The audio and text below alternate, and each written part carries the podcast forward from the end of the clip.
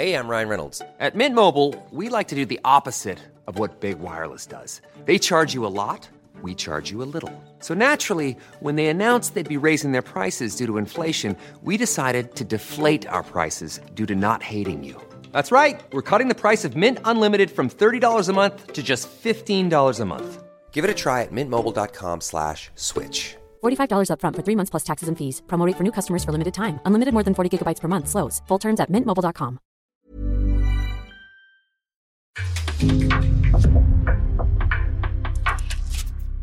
En podcast från Aftonbladet.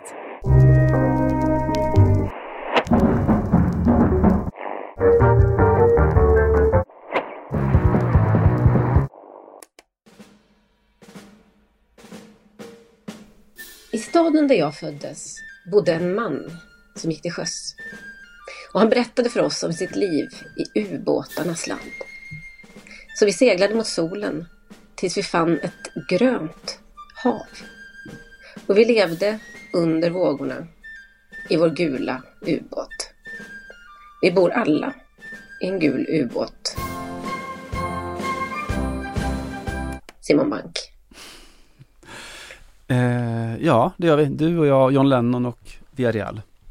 Hur sugen blir du på att testa så o, ehm, vad ska man säga, okollad eh, syra från 70-talet när du hör det här? Alltså aldrig mer och då ligger jag ändå på en ganska hög nivå i, i vardagen. Alltså två små barn och så vidare.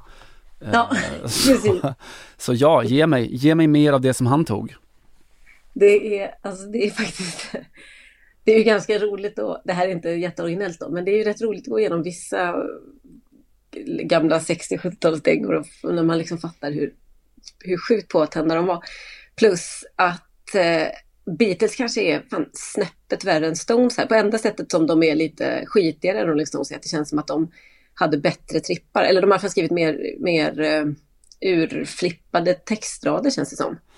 Gröna hav och leva under vågorna och ubåtarnas land och så vidare. Ja, gud ja. Men det är väl eh, poppens övertag mot rocken i ett fall. Att rocken är kanske, jag vet inte, mer, mer konkret på något sätt. Alltså det som Stones hade är väl, och då får kids googla, The Mars Bar Incident är väl deras bästa eh, drogrelaterade ankedot, om man säger så. Alltså där de ska vara lite mer skitiga, Mm. eh, tänker jag. Ja, jag försökte komma på en, en ganska bra drillade Rolling Stones hemifrån, men ja, det är svårt att liksom komma på något som är på den här nivån. Men det är som du säger, pop är ju lite mer färgglatt också. Eh, rock har ju kanske lite mer ibland eh, samhällshänsyn och så vidare, även om det kanske inte var Stones stora nummer alltid. Ah, ja, skitsamma. eh, den gula ubåten via Real ska, när vi spelar in detta, eh, resa till eh, Merseyside, som de insatta säger. Just det, man kan tänka sig vilken, alltså vem var först med rubriken? Eh, alltså gula ubåtar och så vidare. Den första är, kommer ju undan med det. Alla nummer två, tre och fram till 800 gör ju ett totalt fiasko. Som, som kör referensen ett tag till. Det är inte de fyra mm, första som ändå kommer undan med det. Kan vara så. Alltså för att det är ett så sällsynt bra eh, tillfälle liksom. John, Paul, George och Ringo kommer undan med det. Resten är körda.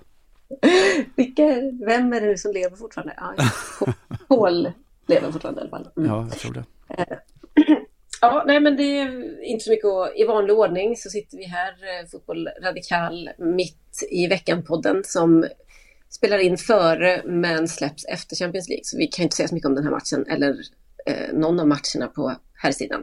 Vi konstaterar att det är ett fantastiskt eh, läge för både fotbollen och popkulturen.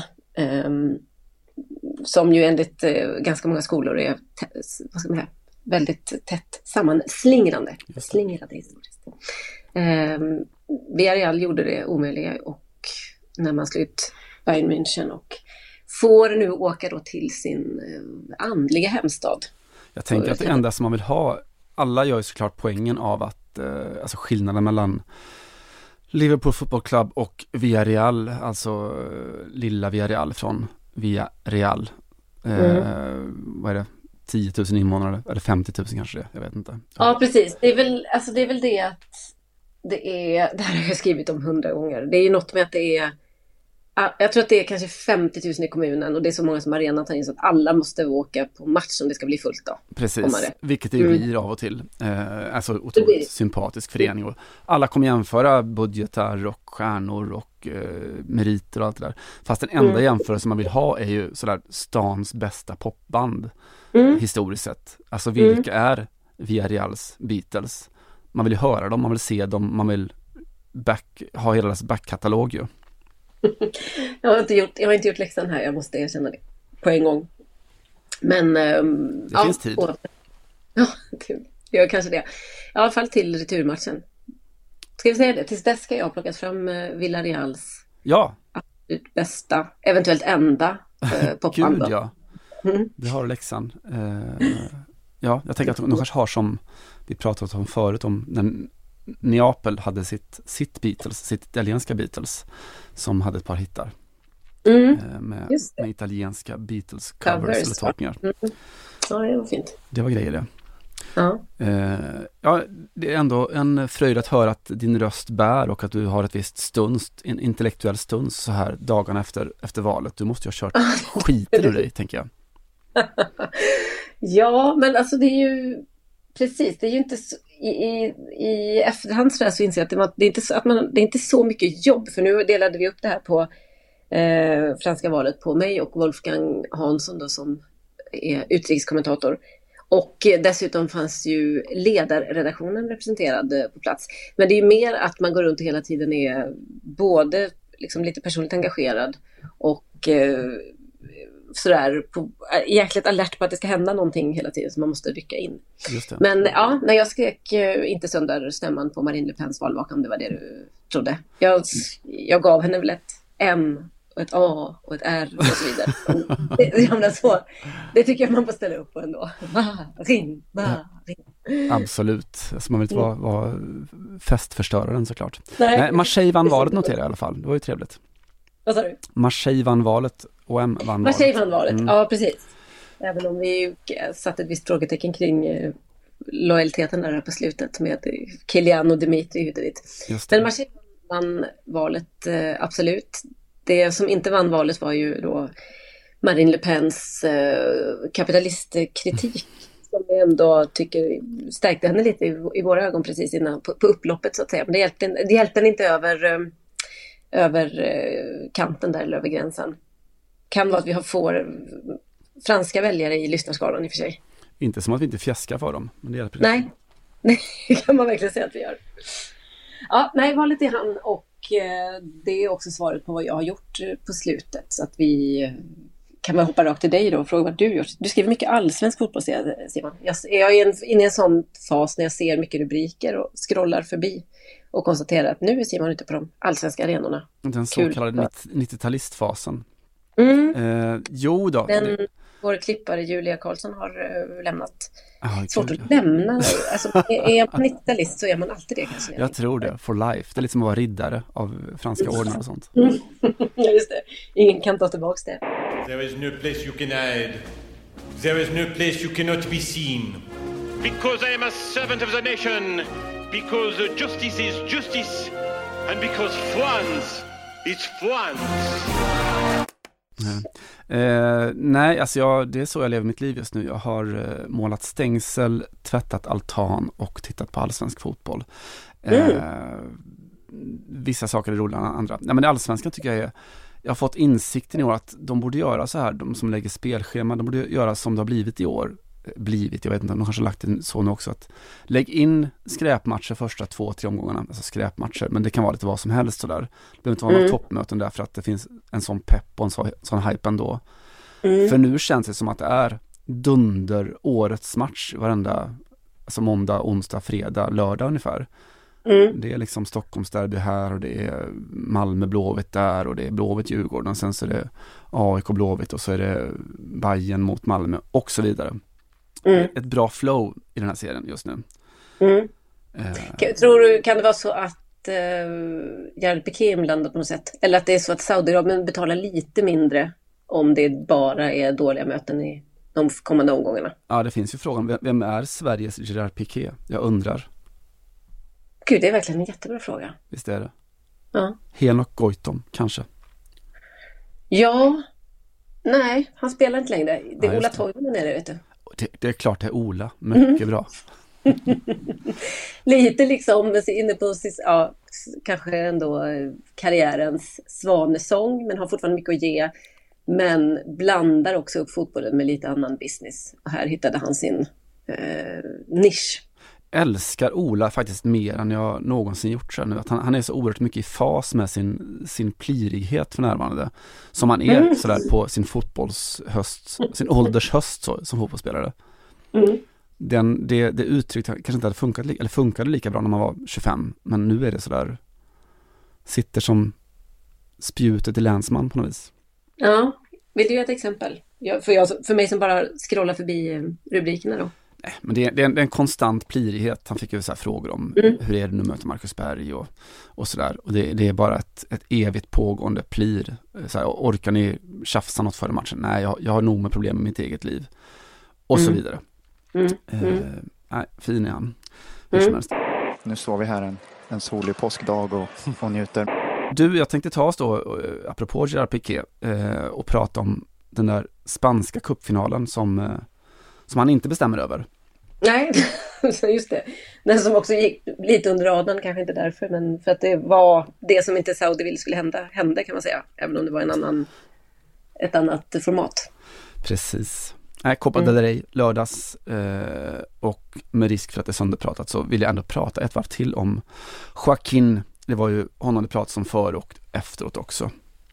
Eh, har vi i podden pratat om hans barndom förut? Barndom? Ja. Ehm, jag är inte så här eh, stormens utvecklingsskadad. Han, han kan ju säga så, Ola Söderholm. eh, Välkommen in i spelet förresten. Kan ju säga så här, det här pratar vi om i avsnitt eh, 57 av Åh, herregud. Ja. Jag, jag vet inte det, Simon. Berätta om hans barndom för oss som inte vet. Ja, den eh, knappologiska fantastiska anek- anekdoten som jag bekräftar honom själv är att han ammades ju upp till sjuårsåldern av sin mamma Anna. Ah, okej. Det är som det är han och Bojan Kirkic och Alex Schulman. Och Ola Toivonen. Eh, Ja, precis. Inte Alex Schulman i och för sig. Men Bojan Kirkic, helt säkert. Helt säkert. Ja, och alltså det slog mig att vi har häpnat kring det här faktumet förut, men alltså vi har då kanske inte häpnat över att han är alltså barn åtta i syskonskaran. Oj, lo, trötta pattar slår mig. Men stackars. Ja, Stackars Anna, yngstingen Ja. också, minstingen. nej. Ja, ja gud. Eh, nej, men han är ju så oerhört lätt att tycka om, tycka väldigt mycket om Joaquin. Mm, Eh, är ju, apropå plirighet och så, alltså så, han är kul, han är charmig, han är varm och han är väldigt bra. Mm. Eh, uppväxt då, alltså de bodde i en trerumslägenhet, åtta syskon. Och Mm. mor och far. Det är klart, då får man kanske en viss sorts humor tänker jag. Mm. Eh, Nina och Lucian.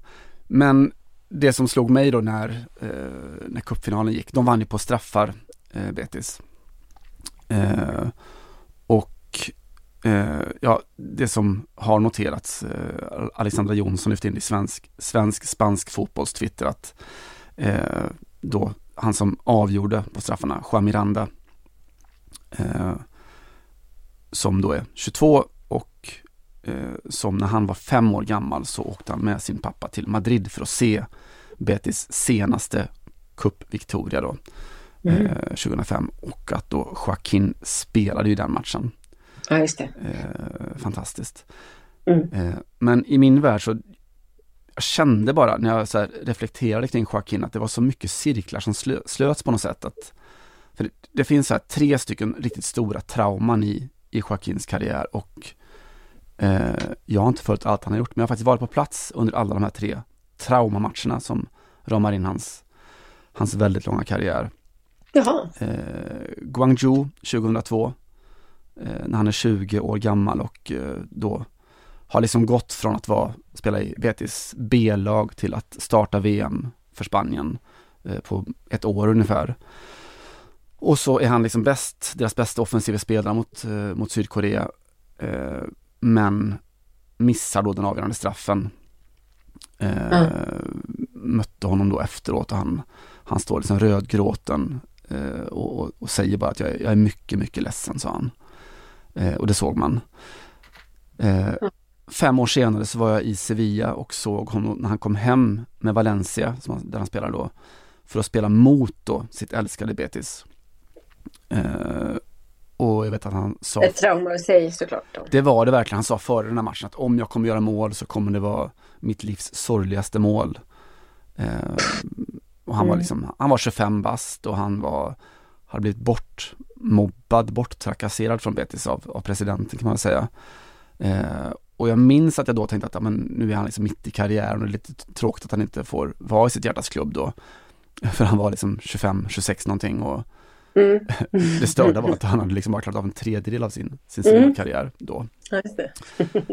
eh, jag var också i Dortmund 2013 när han eh, då spelade i Malaga och eh, de spelade kvartsfinal i Champions League mot Klopps Dortmund som det var då. Mm. Eh, och de leder efter 90 minuter, är vidare till semifinal men eh, Joaquin gör ett mål också. Men släpper då in två stycken mål på stopptid. Mm. Eh, illa dömt av domarna också och de åker ur. Manuel mm. Pellegrini var det som tränade Malaga då. Ja, det var det ja. Mm. Yes. Eh, och ja, det bara kom över mig att nu händer det då att eh, det är 2022. Att du drar otur över honom, var det det du kände? kanske, kanske. Mm. Men nu kommer det, det är straffskytte igen eh, Joaquin sätter sin straff.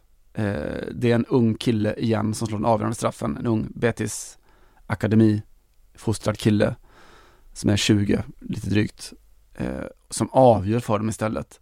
Och det är då Manuel Pellegrini eh, som vinner, som då förlorar med Malaga.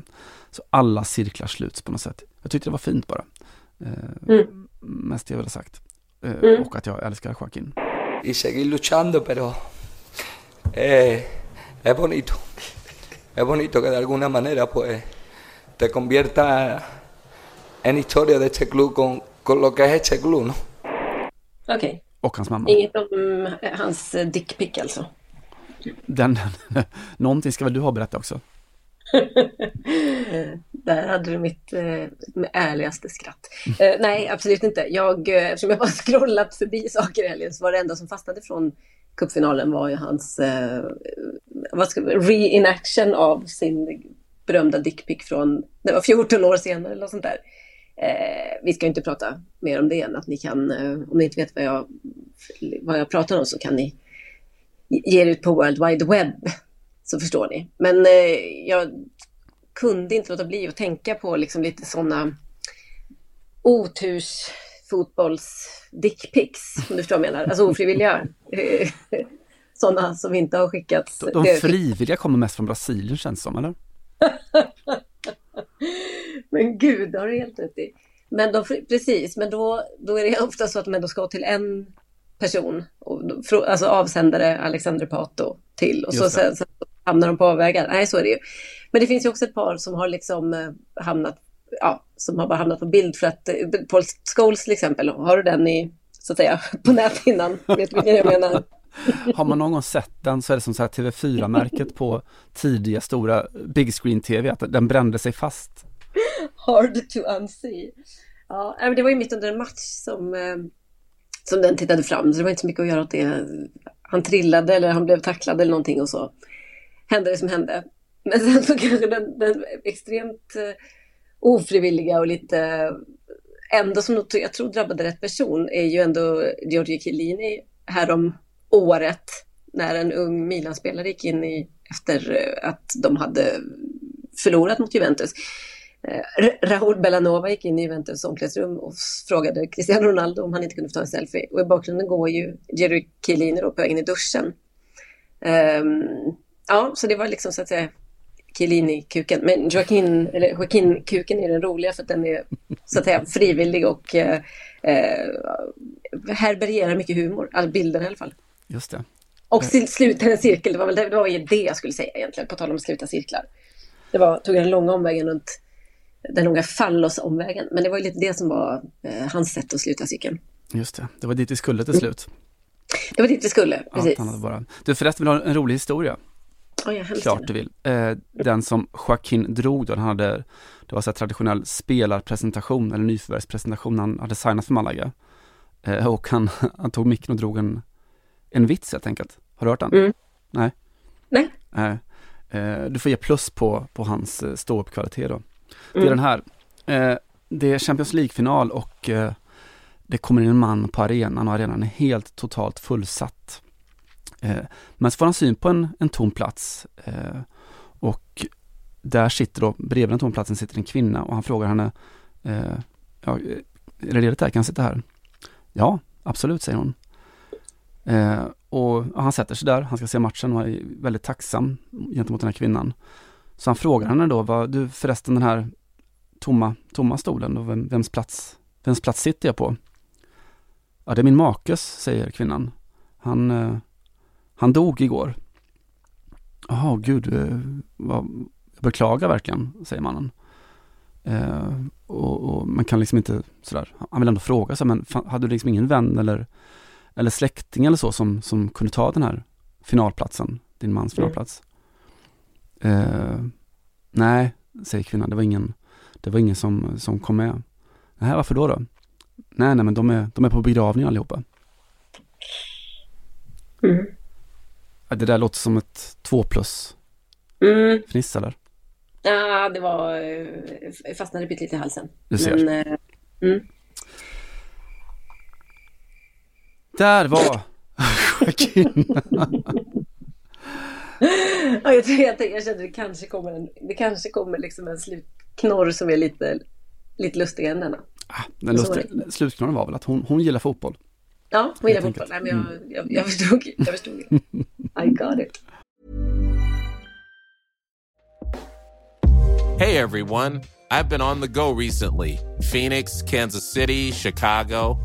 If you're like me and have a home but aren't always at home, you have an Airbnb. Hosting your home or a spare room is a very practical side hustle. If you live in a big game town, you can Airbnb your place for fans to stay in. Your home might be worth more than you think. Find out how much at airbnb.com/slash host.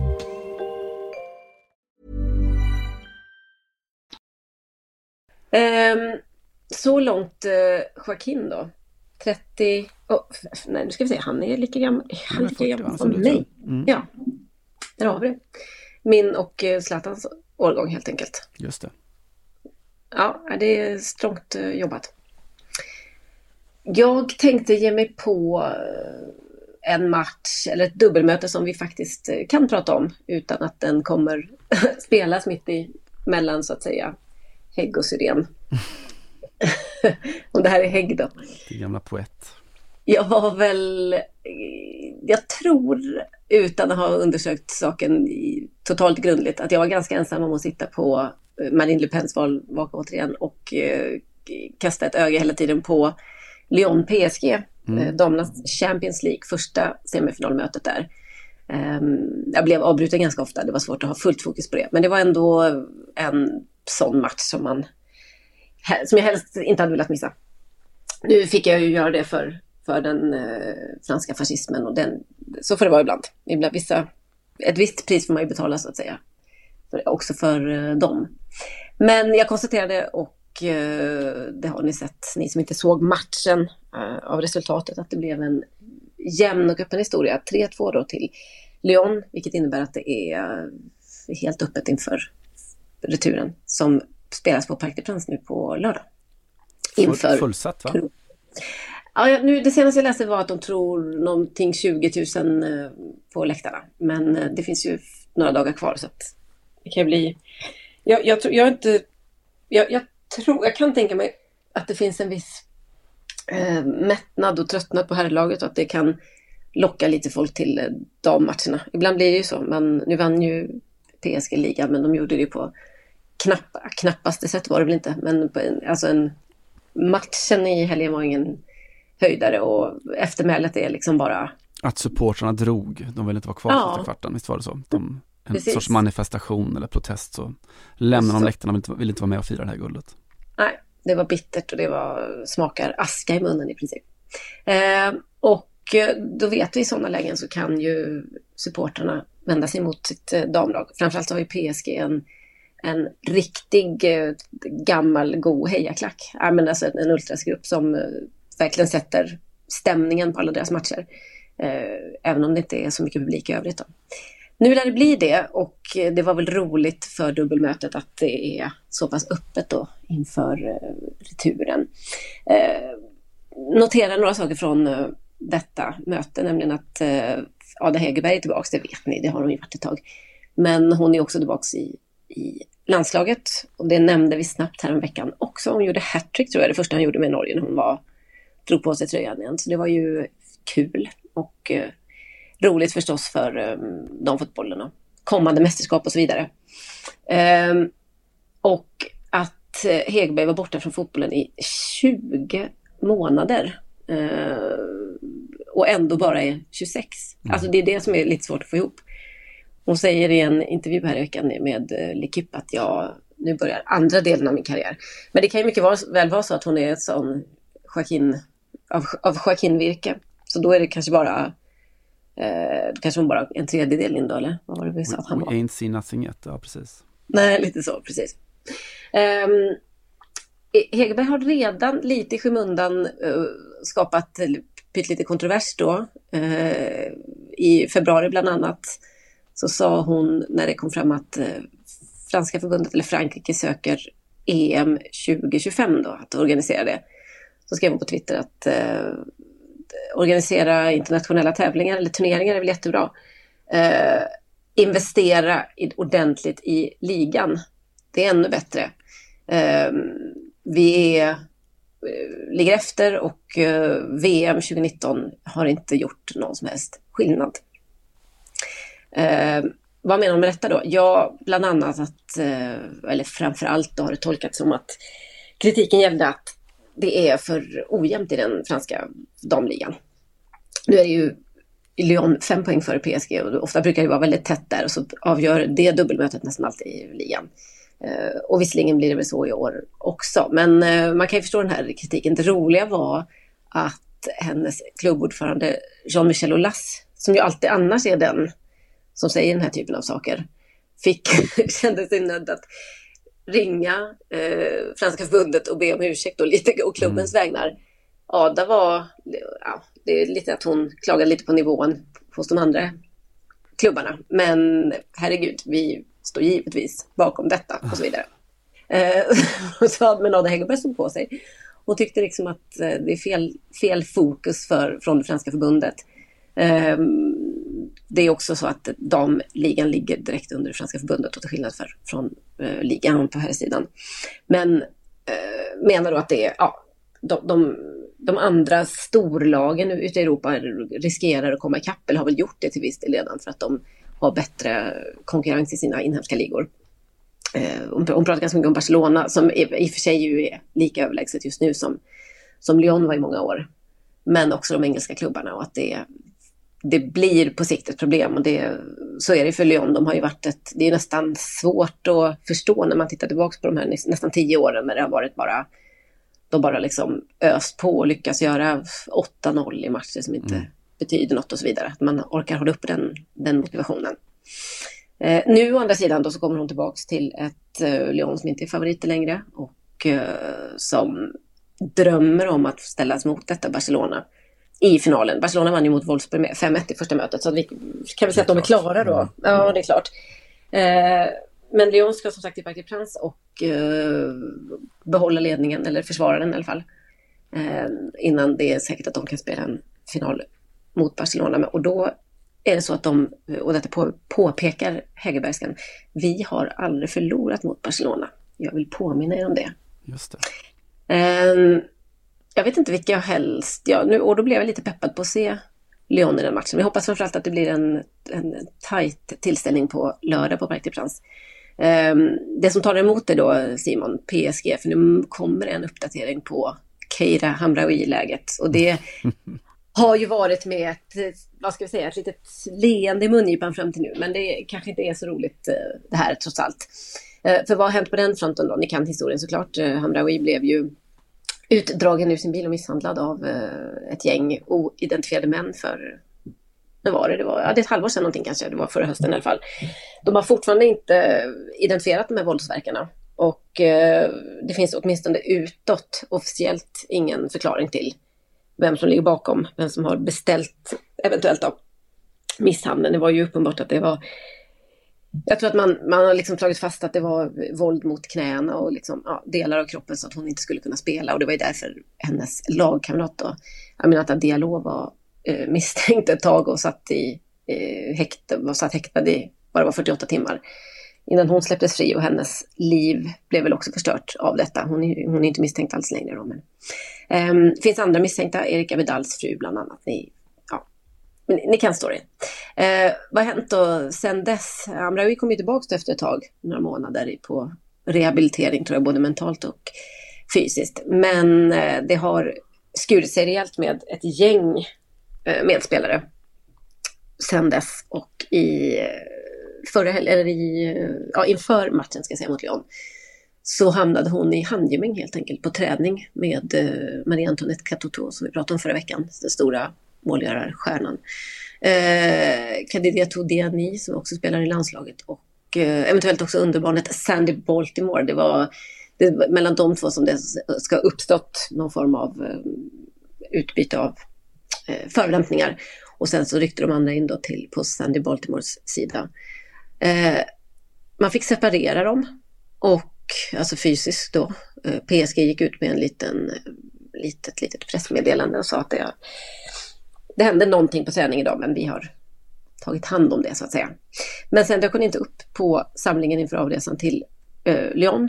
Och eh, idag när vi spelar in detta just nu har jag inte sett några rapporter än om hon är på träningen. Men det kan vara slutet för Hamraoui i PSG. Mycket tyder väl på det. Det sägs att eh, bland annat Katoto har satt press på PSG och säger att jag förlänger inte mitt kontrakt om hon blir kvar. Ehm, det finns också liksom indikationer på att Amraoui har mått väldigt dåligt den här senaste tiden.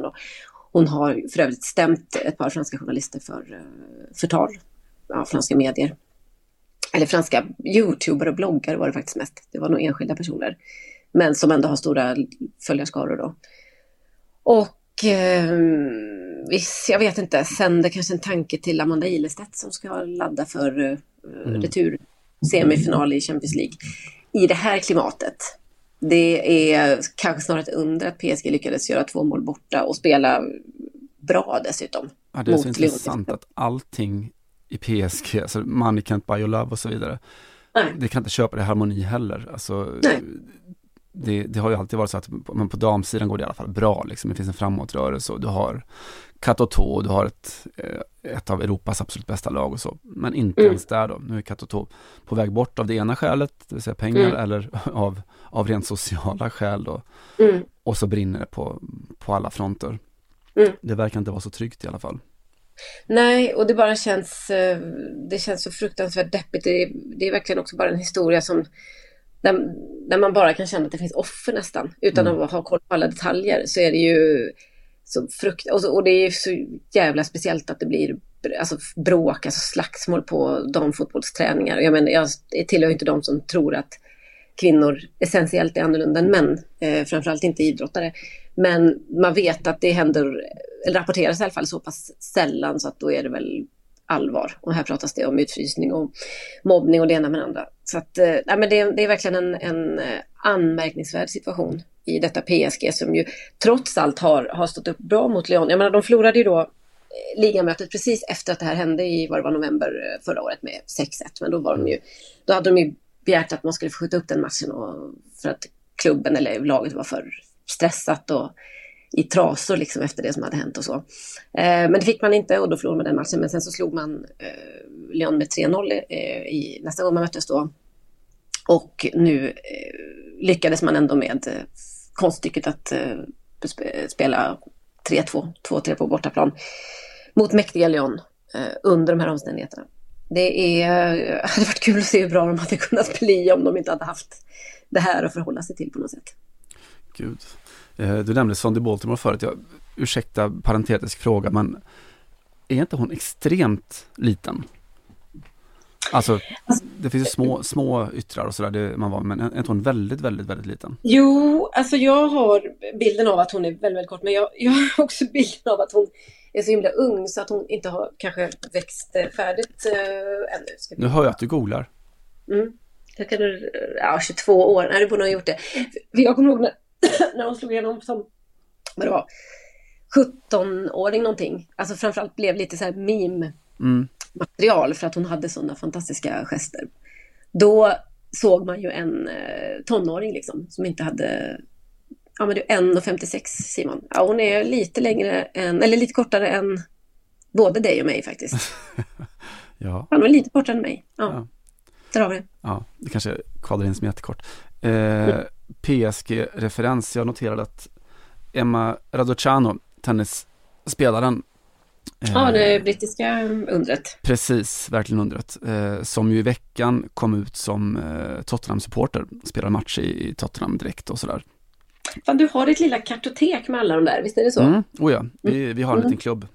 Mm. Eh, så vi hörs av och till, eh, alla mm. vi som håller på Tottenham. Ja, det, det, är som alla vi som är riddare också hörs ibland. Ja, men lite så. Det är Stefan mm. Löfven och det är Emma och några till. Phil Collins. Phil Collins, ja just det. Mm. Howard Jones. Eh, eller Phil Collins kanske är QPR förresten, jag tänker på det. Nej, han är Spurs. Mm. Eh, jo, och eh, då fick Queens hon ju... Parks Racings. Exakt så. Mm. Nej, men hon fick ju såklart massa kommentarer från, alltså engelsmännen älskar ju såklart Emma Raducanu. Mm. Eh, naturligtvis, men det är ju inte, alltså hon gjorde det som, som Macron inte gjorde ju, kom ut och var, vågade vara tydlig med vad hon tycker och tänker. Hon verkar inte vara fanatisk på något sätt, men hennes familj är fanatiska Spurs, så hon också. Och fick ja. alla kommentarer att, jaha okej nu kommer din karriär gå åt helvete, hö hö hö. eh, kan man ju skratta åt men eh, så går det. Men kolla på Simon Bank, säger jag. Precis. Och kolla på Stefan Löfven. Hur bra är det? Nej men så går det två, tre dagar eh, och så kommer nästa rubrik om Emma Raducanu. Jo, hon har eh, då lämnat sin fjärde tränare precis. Mm. Eh, senast tränaren fick vara kvar ett halvår ungefär. Så ja, hon kanske är mer påverkad av det än man kan tro. Mm. Eh, Förbannelsen tänker du? Precis så, precis så. Mm. Mm. Ja, det fanns lite Pochettino eh, Conte-länk i det där tänkte jag. Eh, Snyggt. Ja, precis. Det är, ett, det är liksom, um, vilka, har, vilka har vi i Sverige som håller på så? Alltså det är typ, jag tänker på Angelica Bengtsson. Mm, som har, just det byt, bytte och också tränare i parti och minut. Mm. Eh, annars är det, det är dåligt med det alltså. Man får, jag har all respekt för de som gör det. Eller det är, det är så himla divigt att göra det ofta. Jag tycker det är rätt härligt. Eh, jag säger inte att det varit bra för Tottenham. Men jag tycker om eh, enskilda eller individuella idrottare som gör det väldigt ofta för att de Ja men det är så bitchigt beteende på något sätt. Ja, på ett bra sätt. En motpol till alla som, som alltid låtsas som att allting är jättebra tills det inte är mm. längre. Nej just det. De bara Precis. säger att men, det, är inte, det är inte jag, det är du. Och sen går de vidare. Mm.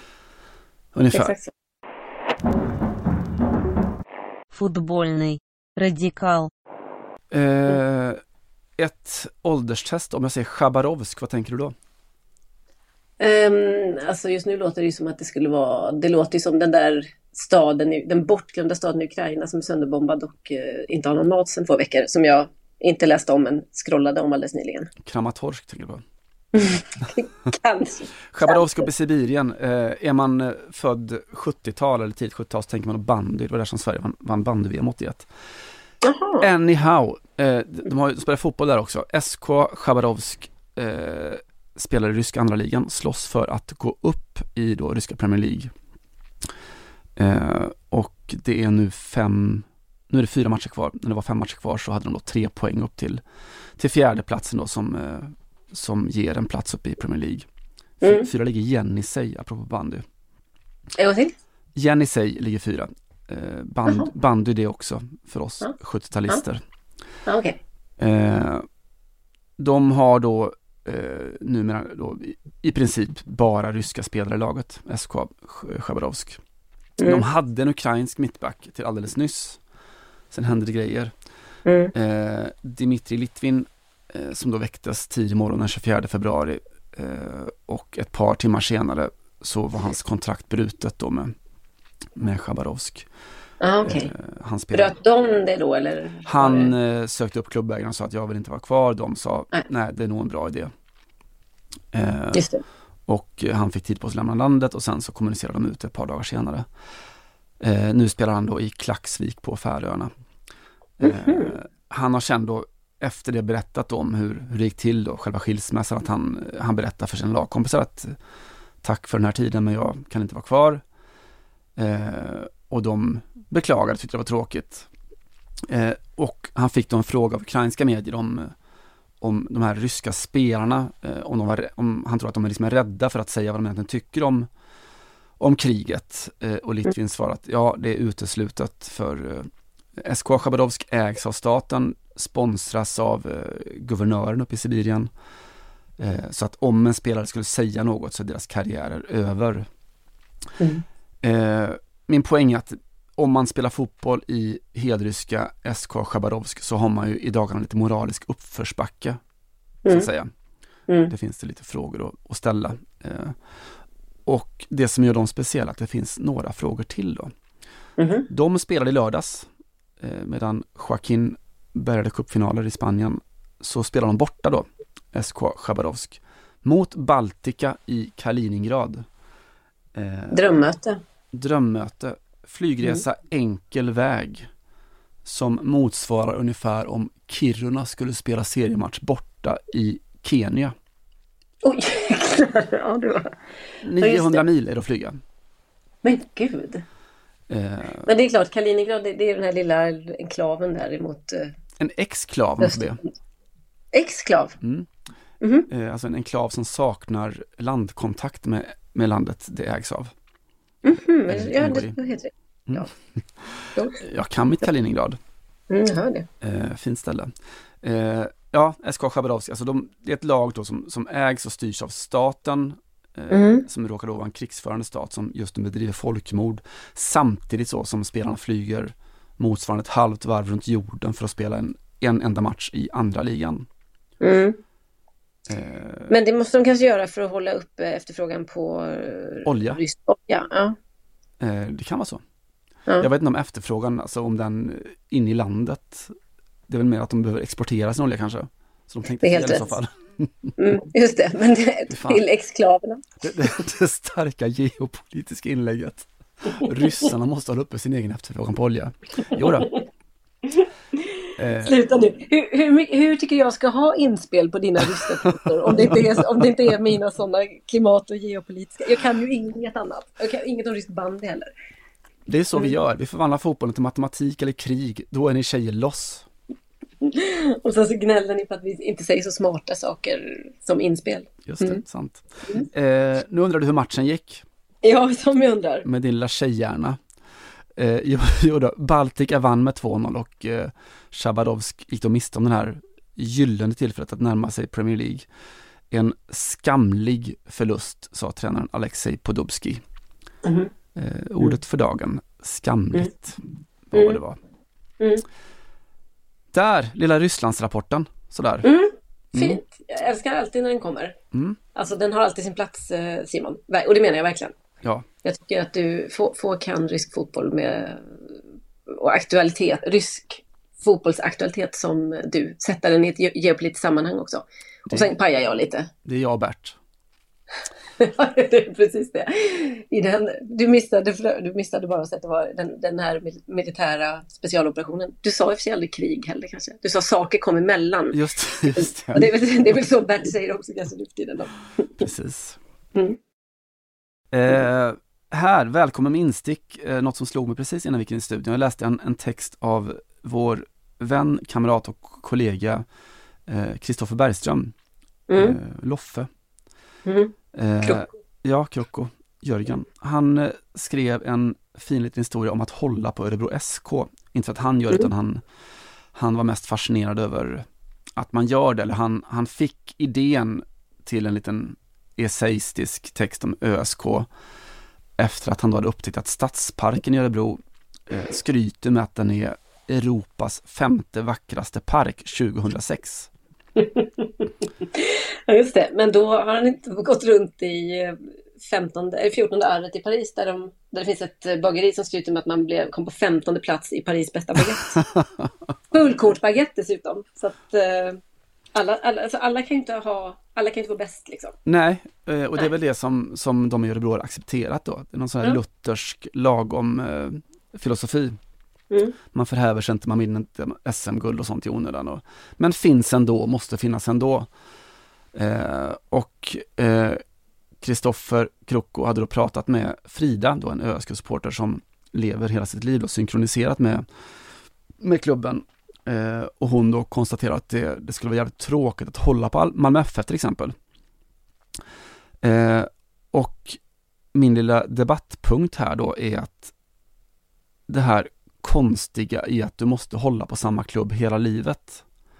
Trots att du rimligen har helt olika behov om du är tre år eller om du är 83 år. Mm. Det här låter som du gillar en fälla Simon. Nej, det är inte så mycket fälla, utan mer ett, ett sorts eh, diskussionsunderlag utifrån att så här, vilka borde man egentligen hålla på? Om vi delar in livet i olika faser så har du ju olika behov. Till exempel, jag, jag börjar så får du bara fylla i och, och komma med lite, lite inspel och instick. Mm. Eh, jag tänker så här att först så ska du bli människa, säg att du är typ 3, 4, 5 år. Mm. Eh, du vill ha kul, du vill liksom förälska dig i fotboll och du kanske håller på Barcelona eller PSG. Eh, Mm. Dräkterna syns, det är matcher på tv, mycket folk, Messi spelar där, de vinner jämt. Det är Mbappé och det är kul bara. Mm. Mm. Eh, helt oproblematisk förälskelse. Eh, Absolut. Det var väl också därför alla i min generation höll på. Blåvitt var lite givet då för att det Mm. var lite i- liksom, geografiskt. Men sen så var det ju Milan och Manchester United man höll på liksom. Du håller på det som är bäst och det är helt okej när du är fem år, tänker jag. Det är Mm. så det ska vara. Mm. Eh, och man kan göra det liksom tills man då blir lite, lite äldre och då vill du, har du andra behov som är liksom mer så anpassning, du vill vara som alla andra. Fast också med någon sorts liten egen identitet, tänker jag så här pre, prepubertalt. Mm. Eh, du får liksom då, då borde man kunna börja hålla på något lag då som, som anpassar dig och förbereder dig för hela adolescensen så. Mhm. Eh, då tycker jag att du kan börja hålla på Manchester United, hålla på Manchester United eller Liverpool eller ditt lokala allsvenska lag. För att? Därför att du är lagom mycket som alla andra, du hotar ingen. Eh, men det säger också någonting om dig själv om du är AIK eller Djurgården eller Hammarby eller Malmö FF eller United eller Liverpool. Du kan i alla fall inbilla dig att det säger någonting om dig. Mm. Mm. Eh, Ja, utan att du på det minsta sättet unik så. Sen när du blir typ 16-17 eh, och det stora svarta svårmodet kommer och väller in. Mm. Då kan du inte Eh, hålla på de här längre, tänker jag. Nej, då är det Brentford och Ja, du lyssnar på, liksom på The Cure, eller det kanske man inte gör nu, jag vet inte vad man lyssnar på nu, men så här mörk musik och livet är skit och du skriver dagbok och du Mm. funderar på varför inte alla tar livet av sig, Mm. varför du själv inte ska göra det. Mm. Eh, och jag tänker guys.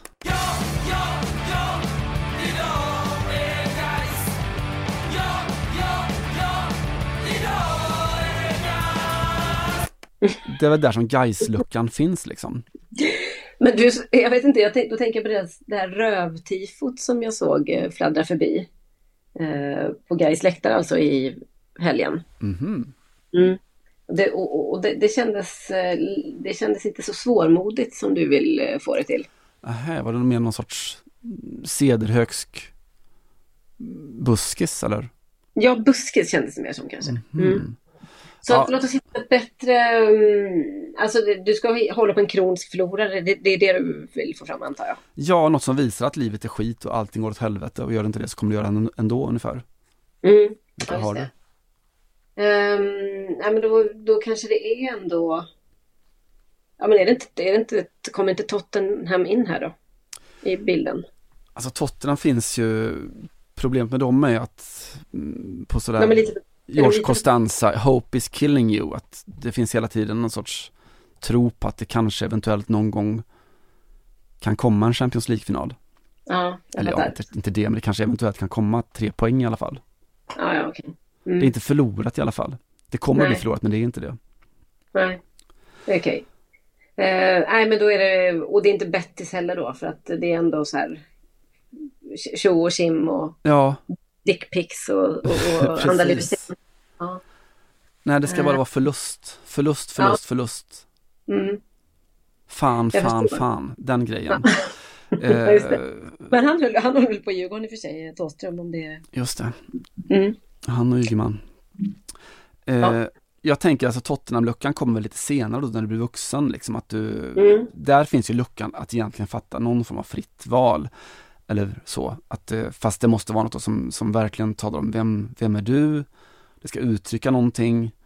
Eh, och något då som kanske är lagom mycket lycka fast det måste ändå vara ett statement. Typ Tottenham, Mm. typ Arsenal, typ Dortmund, Lazio eller Mm. vad det nu kan vara. De får inte vinna Inte för mycket. Nej, eh, kanske.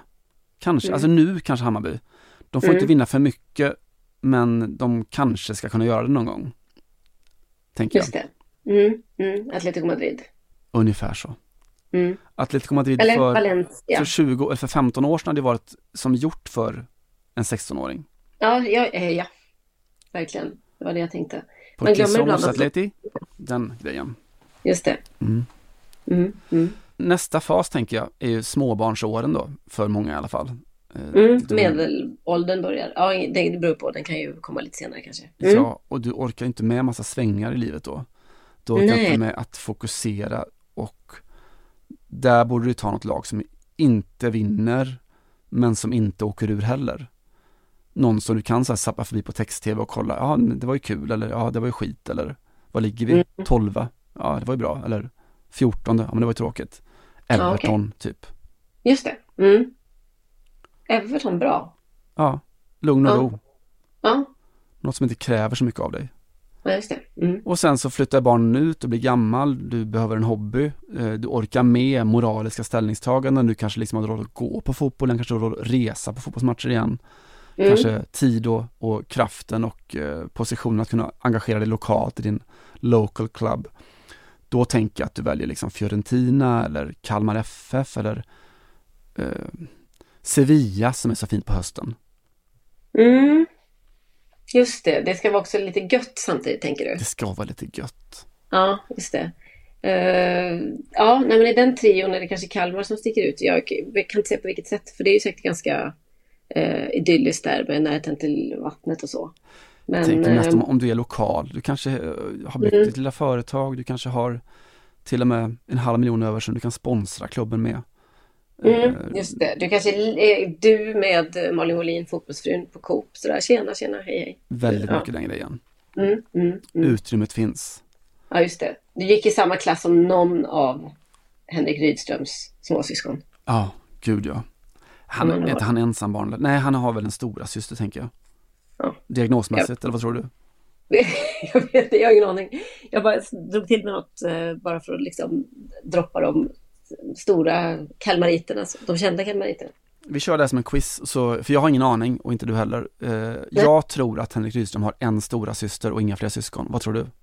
Ja, ja, kanske. Ja, det kanske inte är en helt eh, dålig. Får jag inte säga samma då? Nej, du får inte säga samma. Fan. Nej, men då har han två störiga små, småbröder. Mm, jag kollar upp det till nästa avsnitt. Ja, det, ja, den långsamma podden. Det är vi det. Har du någonsin tidigare blivit sammankopplad med Henrik Rydström relationsmässigt? Jag tänker att ni båda är från Kalmar, ni båda figurerar i, i pressen och tidningar och radio. Har ni blivit sammankopplade förut? Ja, ja det har vi ju. Eh, det går alla möjliga konstiga rykten om oss. Eh, men så är det ju när man är en levande legend. Så det får man ta. Men, ehm, men det finns eh, ingen sanning i det. Utan jag, jag var liksom pojkvänslös tills jag träffade Joakim. Och jag, eh, eh, jag ville ha det bästa som, ja, som i alla fall Kalmar FF hade att erbjuda. Och sen så ska man dö. Mm. Och då, då handlar det liksom mest om vilken sorts person du är, tänker jag. Är du liksom så här svårmodig så blir det väl Stoke eller något. Eller så vill du tro på något högre, något liv efter döden. Och, Då blir det Marseille. ja, det blir inte Gais i alla fall. Eh, Marseille har vi missat. Det är väl, är inte det ett tonårslag? det kan det ju vara kanske. Ja. Kanske lite för bra bara. Jo, men ändå att de aldrig, det måste ju vara att de aldrig vinner någonting. Det är ju det som är det viktiga. Att vi aldrig vinner någonting? Nej, men i modern tid i alla fall. Jaha, tänkte så. Champions. League-eran. Nej, jag tänker nutid. Ja, ja. Ja, det, var, det, var, det var en provokation. Mm. Eh, direkt från Paris utan Champions Mm. League-titlar. I Mm. alla fall, ja kanske, de kanske ska in där. Mm. Eh, men eh, vilken klubb tycker du att du skulle vilja ta med dig in i efterlivet? Eh, mm, efterlivet. Ja, alltså det kanske är Roma ändå. Mm. Ja. Jag kan inte riktigt, det är ju också lite, det är, alltså man vill ju gärna att det ska vara en, eh, nu kommer jag låta lite så populistiskt då, men det får inte vara för plastigt liksom. Nej. Det får inte vara för mycket så, utan det måste finnas en, en utsikt till liv efter döden. Och Den eviga Den staden det eviga staden, ja. Exakt, precis. Det Ja. är, Förbannade tid och så vidare. Ja, just så, precis. Det är väldigt, det är så här eh, yber, hyperlokala i det historiskt extremt globala på något sätt. Det känns som att en, en lugn plats att dö på, eller en bra plats att dö, en bra kulle att dö på som man säger nu för tiden. Det finns ju sju, Sju, bra kullar att bjuda på. Ja. Eh, jättefint ju, för det finns absolut någonting evangeliskt i det och jag tänker att det är Mm. också besläktat lite med mitt förslag. Som Mm. är mer kanske dramaturgiskt men, men väldigt, väldigt likt ditt tankesätt i alla fall. Mm. För jag tänker att när man somnar in så vill man veta att livet varit ganka bra ändå. Och samtidigt så ska du veta att det finns en fortsättning nästa säsong och den därefter. Jag tänker att det är då man blir Barcelona-supporter igen. Mm. Mm. Inte helt Ja. Roma kan man säga. Nej, I sitt Men- evangeliska drag i alla fall, att det är någonting större och mer än en klubb och allt det där. mm. Eh, ja det köper jag absolut. Det är kanske är en lögn, man- men det är väl livet också tänker jag. Åh ja. Nu, var, nu, nu, nu fick jag, nu var det nog med metaforer, Simon. nu gör vi något annat. Eh, vi går över på något annat och då tar vi oss härifrån och vi gör det med något helt annat, långt från, från Rom och Barcelona. Vi har väl Mm. spelat Nina Hagen förut som utgångsmusik tror jag.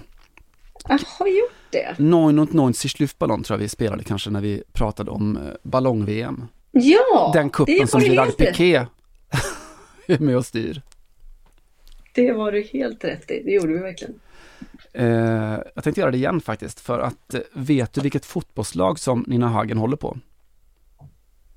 Eh, nej. Union Berlin naturligtvis. Ah. Hon är född i Östberlin då och eh, 1998 så sjöng hon in deras klubbhymn. Eh, finns ett fenomenalt sånt eh, videoklipp från när hon gör det som vi kan lägga ut på Twitterkontot eh, Podcast Radikal. Eh, Mm. För det är jättefint. Det är liksom ett sånt där lysande tidsdokument, någon minut långt. Hon står där liksom så här punkdrottningen från DDR. eh, Stenhårt sminkad, orange smink, eh, orange örhängen, orange kläder. Och så går hon runt på inneplanen på det här Alte Försterei, deras hemmaplan. Eh, och sjunger inför 3000 åskådare. Det är betong, det är DDR i grått, det är liksom kallt, det är mulet. Det står någon ensam stackars jävel med bengal på läktaren. Eh, Union ska möta Chim, eh, Chemnitz såklart. Eh, och så sjunger hon. Eh, hon sjunger då sitt Wer spielt immer volles Rohr, Eisen Union, Eisen Union. Wer schießt gern ein extra Tor, Eins, Eisen Union, Eisen Union. Och så vidare fram till Wer lässt sich nicht vom Westen kaufen. Vem låter sig inte köpas av väst? Mm. Eisen Union, Eisen Union förstås. Eh, otrolig klubbhymn på jättemånga sätt. Mm. Eh, Union mötte Leipzig i lördags för andra gången Mm. på ett par dagar. Eh, Leip- därför och så vidare. Ja, precis. Leipzig vann ju eh, derbyt i cupsemin i, Mm. i förra veckan. Eh, min, Minifoppa avgjorde i slutminuterna.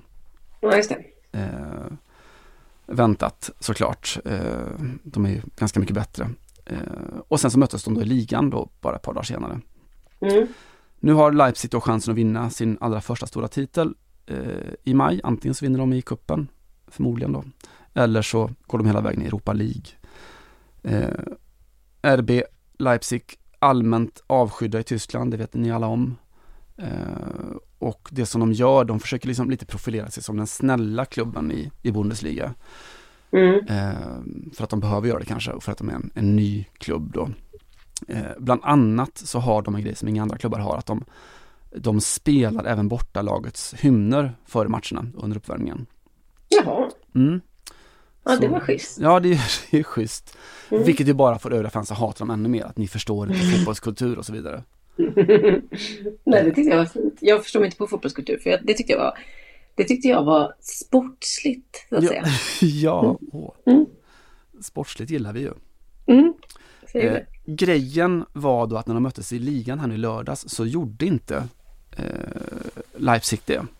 Nej. De spelade inte Eisen Union med Nina Hagen. Eh, och de, bakgrunden till det är då att eh, Leipzig hade bjudit in 600 ukrainska flyktingar till att se matchen. Eh, varpå då någon i, i Leipzigs stab tyckte att det här, det här skulle de inte behöva höra när de gick fotboll. Inte de här tre takterna i eh, Eisen Union. Du kan väl få lyssna på dem och se om det är någonting du känner igen. Mhm, mm.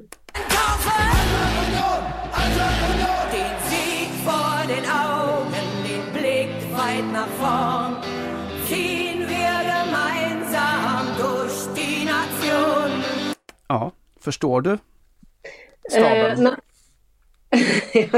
jag tyckte jag hörde något om ett blitzkrig, men det känns orimligt att hon skulle våga sjunga det på tyska också. Eh, men det lät ju onekligen, eh, alltså det lät ju kanske lite ag- aggressivt eh, och militärt. Är det där vi ska, eller är det mer explicit än så? Alltså det är mindre explicit än så. Det är musiken vi ska lyssna på, inte texten. Nej. När de sjunger Den Sieg vor den Augen, den Blick weit nach vorn. Det, det är den gamla Sovjethymnen. Ja, det är Rysslands nationalsång. Precis vad det är. Mm. Ziehen Shit, gemeinsam var- durch die Nation.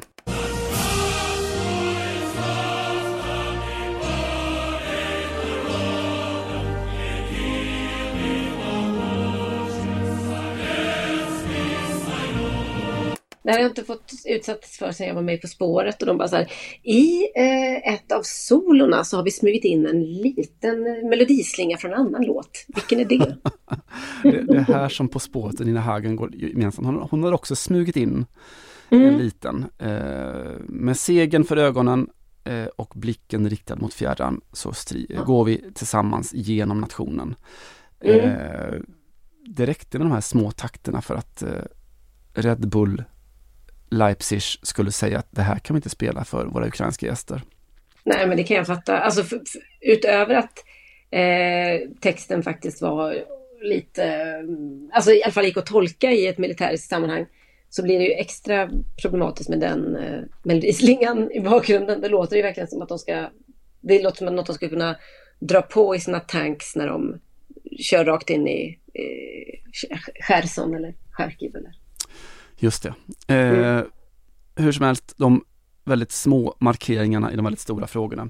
För Mm. företaget Red Bull har inte varit speciellt tydliga såklart med, eller snabba då med sina ställningstaganden mot Ryssland. Men här klev de in och satte ner foten ordentligt. Jag förstår.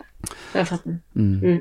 Hur som helst, eh, Union vann ligamatchen med 2-1 och eh, jag tycker att vi hyllar dem lite grann då för att spela, genom att spela lite gammalhelig DDR-punk. Eh, vilka är det som inte låter sig köpas av väst? Aisan Union, Aisan Union. Så Mm. eh, går vi ut i det, ut i veckan och säger tack så mycket för att ni fanns med oss en liten stund. Vi hörs snart. Auf Wiedersehen. Auf Wiedersehen.